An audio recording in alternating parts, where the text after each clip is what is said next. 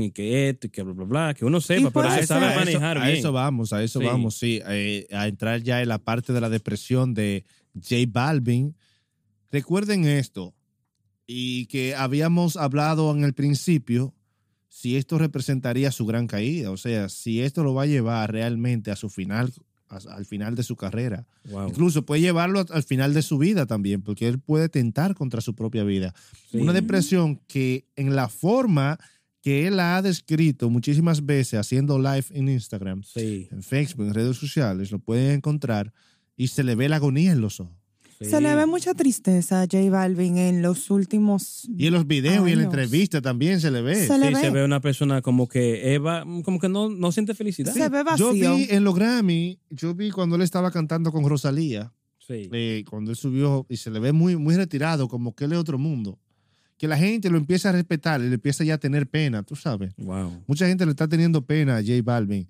Y es una, la depresión es una enfermedad eh, fatal y, y- y- y todavía no, no podemos decir, determinar cómo se puede curar ese estado en el que está bien profundo, bien fuerte. Es, No, muy, claro. es muy serio y la depresión es una enfermedad muy seria.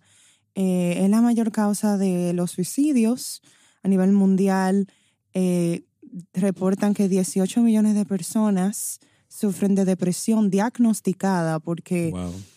hay muchas personas que sufren de depresión, pero no van al psicólogo, no van al psiquiatra, no buscan ayuda. Ignoran. Sufren de depresión, pero no reconocen el problema. En J Balvin podemos ver que por lo menos él reconoce que tiene un problema, reconoce que tiene un trastorno, porque eso es lo que es la depresión, es un trastorno del estado anímico de una persona. Pero lo bueno de él, al menos él ha dicho, que él ha podido superar o manejar la depresión debido a la música. Él dice que él no ha recurrido a ningún tipo de vicio, que su vicio viene siendo la meditación y crear música.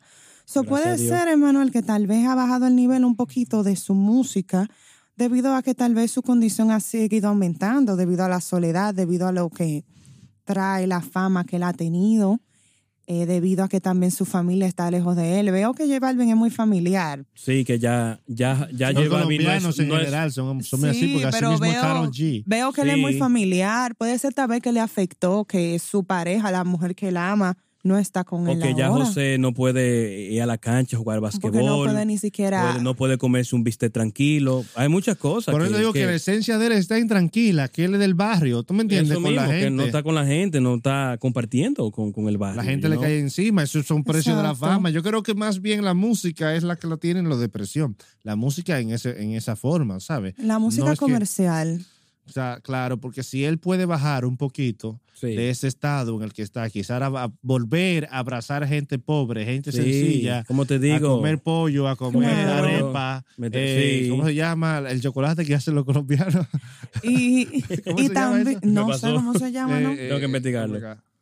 Y también, también, como, como Agua decimos, sí. también a los artistas, muchísima gente se le acerca por lo que son, no por, no por lo que tienen, no por lo que son por dentro. Y viendo a J Balvin en sus principios en la entrevista, veo como, que una persona muy genuina, muy, muy sincera. Puede ser que tal vez en el interno lo han traicionado mucho, eh, no tiene ah, buenos amigos ya. Las personas que en realidad él quiere a su lado se le han alejado por la fama. Claro, yo creo también que lo familiar, en- estaba viendo una entrevista de él que él dice que él, la fama, él anhelaba ser famoso y todo eso, pero al tener su padre por 12 años, ¿verdad? Como un 13. 13 como su manejador, ya los tiempos que él quería compartir con su padre y de comerse un heladito, lo que sea, ya no, ya se fueron, no están ahí.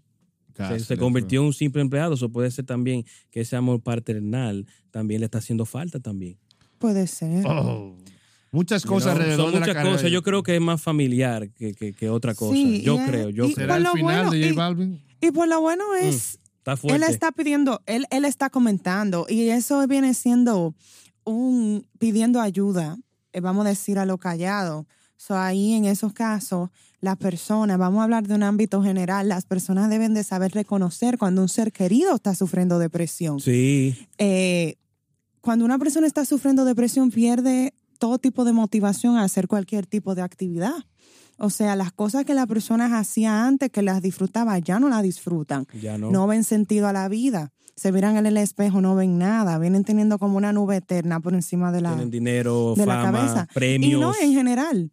Entonces, es muy importante cuando una persona, que tú conoces una persona que está teniendo estos rasgos, que ve que está cambiando el ánimo, no habla, no hace nada, usted intervenir. Porque Sí. al final de cuentas, la persona tal vez lo que necesita es una persona que lo escuche, una persona que lo entienda, una persona que le pueda brindar una mano amiga en esos momentos. Claro. La depresión es algo muy serio y se han perdido muchísimos artistas importantes por esto. Wow. Podemos mencionar eh, el más reciente, por siendo el cantante principal de Linkin Park, Sí. eh, Chester, Chester Bennington, Yeah.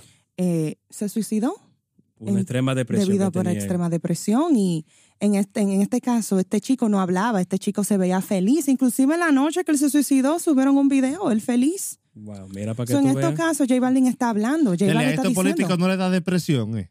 No, esto político.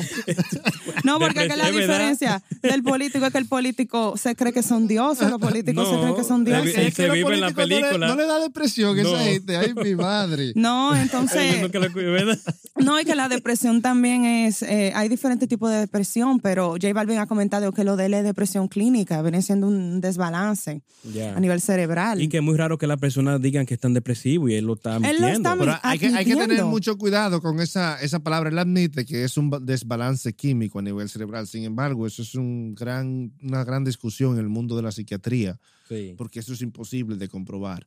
Oh, En- también. en- Sí. en- en el área, ¿sabe? Pero Pero él tiene Eh, rasgos que está diciendo. Él tiene rasgos. característica, se- pero él se tiene que saber. ya la cabeza varias veces. tiene que saber y tenemos que Sí. entender la, la clase de vida que a veces los artistas les toca vivir.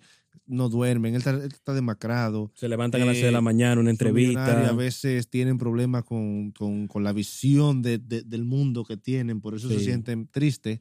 Yo estuve escuchando a Saguru, Ay. un hindú que anda por ahí, a ver qué dice sobre la depresión. Y, y él hablaba, le hicieron unas preguntas sobre las metas, eh, cómo uno debe de responder o cómo uno, qué tan animado uno debe estar sobre las metas.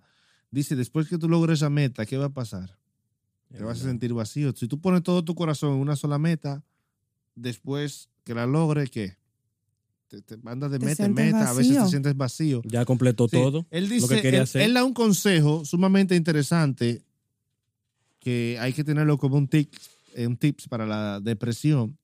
Y él dice, mira, enfócate no solo en la meta. La meta es solo parte del proceso, son beneficios del proceso. Enfócate en lo que estás haciendo y disfruta lo que estás haciendo. Wow. Exacto. ¿Entiendes? Exacto. Eso es sumamente importante y eso es parte también de una tradición oriental, de hacer lo que uno hace también. Uno no puede estar enfocado a veces, eh, eh, eh, eh, mira, ah, logré tal concierto y ya, y a veces uno, aunque él no lo refleja así en cámara, pero por dentro uno se siente a veces Dios y, Sí, y- es y verdad. tiene todo al alcance. Eso es un problema. Y quiere esta muchacha y aparece por arte de magia. Sí. Y quiere esta Claro. comunicadora y aparece por arte de magia No, y y- quiere internet y aparece, y tiene esta casa y aparece, este carro y aparece. todo, sí, o sea, sí. todo aparece. Todo lo que uno quizás nunca pudo y siempre fue limitado, se siente de manera Luchando, limitado todos los y días. le va y dando esa ansiedad, esa ansiedad y no duerme y no duerme y excitado y la música también, porque la música eh, tienes que ir a escuchar constantemente eh, música de ellos y música de otros Es verdad. y a alto sonido, en alto sonido cuando están en conciertos, ¿sabes? Es una adrenalina muy fuerte y se gasta eres, mucha eres. energía. Exacto. Y creo que también uno de los más causantes de la depresión viene siendo que muchas personas en diferentes profesiones, vamos a hablar en los artistas en este caso, tienen que sacrificar quiénes son, qué quieren, qué desean ellos como Sí. seres humanos para poder seguir ganando aceptación del público y para seguir ganando popularidad y no caer. Entonces puede ser que tal vez J Balvin ha sido forzado a hacer cosas que no, él no está de Puede acuerdo. ser. Porque Y cuando está- un ser humano se forza a hacer algo, el ser humano se siente mal. Inmediatamente se siente y que- y que- decepcionado. Y que, lo que lo está forzando a él es la ambición también del, del La dinero. O sea, quiere También, más, quiere, quiere más, más, quiere quiere más. quiere más, quiere más. Y te mete en todos los contratos, te mete en todo tipo de música y, Hace cualquier le da lo que te arrepientes, como el cosa. video que, que, hablamos ahorita. Sí, porque los contratos son contratos, tú sabes, y te Sí. ponen un ritmo de trabajo que tú tienes que ren- rendir a ese ritmo de trabajo. No. Así es, entonces es muy triste la situación. Si te ha gustado nuestra discusión y este video, por favor ve a la descripción del video donde encontrarás el link de nuestra discusión completa del podcast ¿Qué lo que, qué lo que music? Gracias por tu apoyo.